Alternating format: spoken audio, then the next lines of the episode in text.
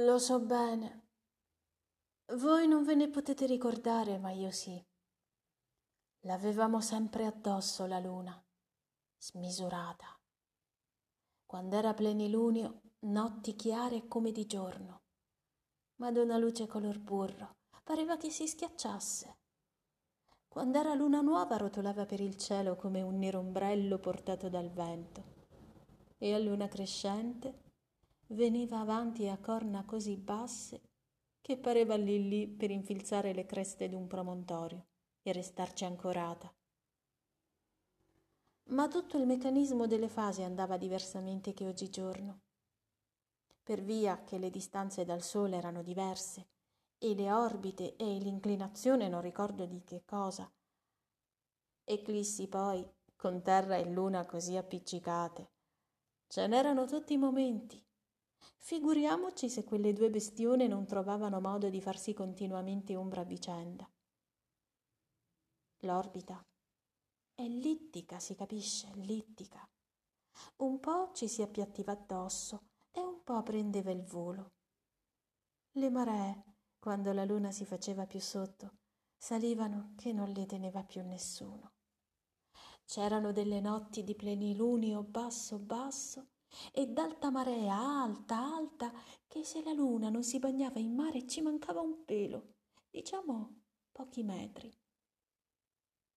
se non abbiamo mai provato a salirci. E come no? Bastava andarci proprio sotto con la barca, appoggiarci una scala a pioli e montar su. Il punto dove la luna passava più basso era al largo degli scogli di zinco. Andavamo con quelle barchette a remi che si usavano allora, tonde, piatte, di sughero. Ci si stava in parecchi io, il capitano Vdvd, sua moglie, mio cugino il sordo e alle volte anche la piccola Xix, che allora avrà avuto dodici anni. L'acqua era in quelle notti calmissima, argentata che pareva mercurio, e i pesci dentro violetti, che non potendo resistere all'attrazione della luna venivano tutti a galla, e così polpi e meduse color zafferano. C'era sempre un volo di bestioline minute, piccoli granchi, calamari e anche alghe leggere diafane e piantine di corallo che si staccavano dal mare e finivano nella luna, a penzolare giù da quel soffitto calcinoso, oppure restavano lì, a mezz'aria, in uno sciame fosforescente che scacciavamo agitando delle foglie di banano. Il nostro lavoro era così. Sulla barca portavamo una scala a pioli. Uno la reggeva, uno saliva in cima e uno ai remi intanto spingeva fin lì sotto la luna. Per questo bisognava che si fosse in tanti. Quello in cima alla scala, come la barca s'avvicinava alla luna, gridava spaventato Alt, alt, ci vado a picchiare una testata. Era l'impressione che dava a vedersela addosso così immensa, così accidentata di spunzoni taglienti ed orli slabbrati e seghettati. Ora forse è diverso, ma allora la luna, o meglio, il fondo, il ventre della luna, insomma la parte che passava più accosto alla terra fin quasi a strisciarle addosso, era coperta da una crosta di scaglie puntute. Al ventre d'un pesce era venuta somigliando. E anche l'odore a quel che ricordo era se non proprio di pesce appena più tenue come il salmone affumicato. In realtà di in cima alla scala s'arrivava giusto a toccarla tendendo le braccia ritti in equilibrio sull'ultimo piolo avevamo preso bene le misure L'unica cosa a cui bisognava stare molto attenti era come si mettevano le mani. Sceglievo una scaglia che paresse salda, ci toccava salire tutti, a turno, in squadre di cinque o sei, ma aggrappavo con una mano, poi con l'altra e immediatamente sentivo scala e barca scapparmi di sotto, il moto della luna svellermi dall'attrazione terrestre. Sì, la luna aveva una forza che ti strappava e te ne accorgevi in quel momento di passaggio tra l'una e l'altra. Bisognava tirarsi su di scatto con una specie di capriola, afferrarsi alle scaglie, lanciare in su le gambe per ritrovarsi in piedi sul fondo lunare. Visto dalla terra apparivi come appeso a testa in giù, ma per te era la solita posizione di sempre. E l'unica cosa strana era, alzando gli occhi, vederti addosso la cappa del mare luccicante, con la barca e i compagni capovolti che dondolavano come un grappolo del tralcio. La luna s'allontana.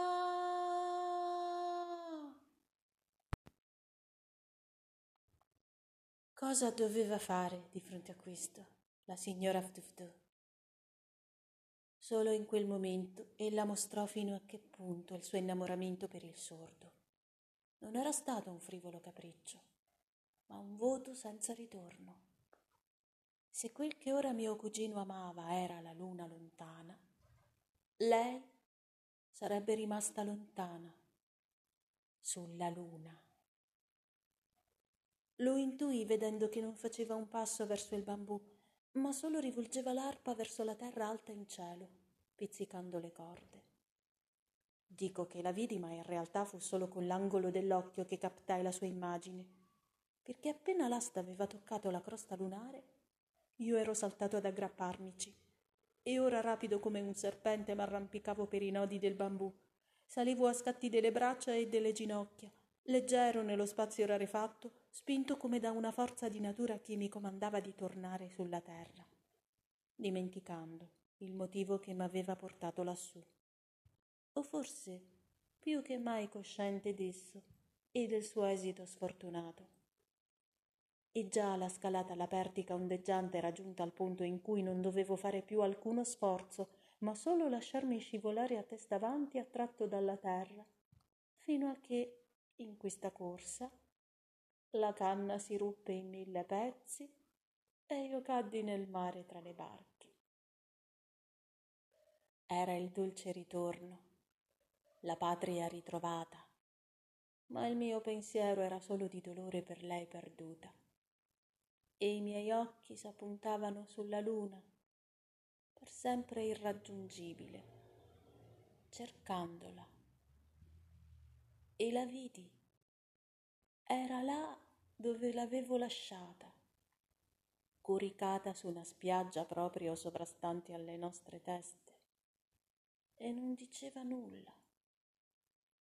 Era del colore della luna. Teneva l'arpa al suo fianco e muoveva una mano in arpeggi lenti e radi.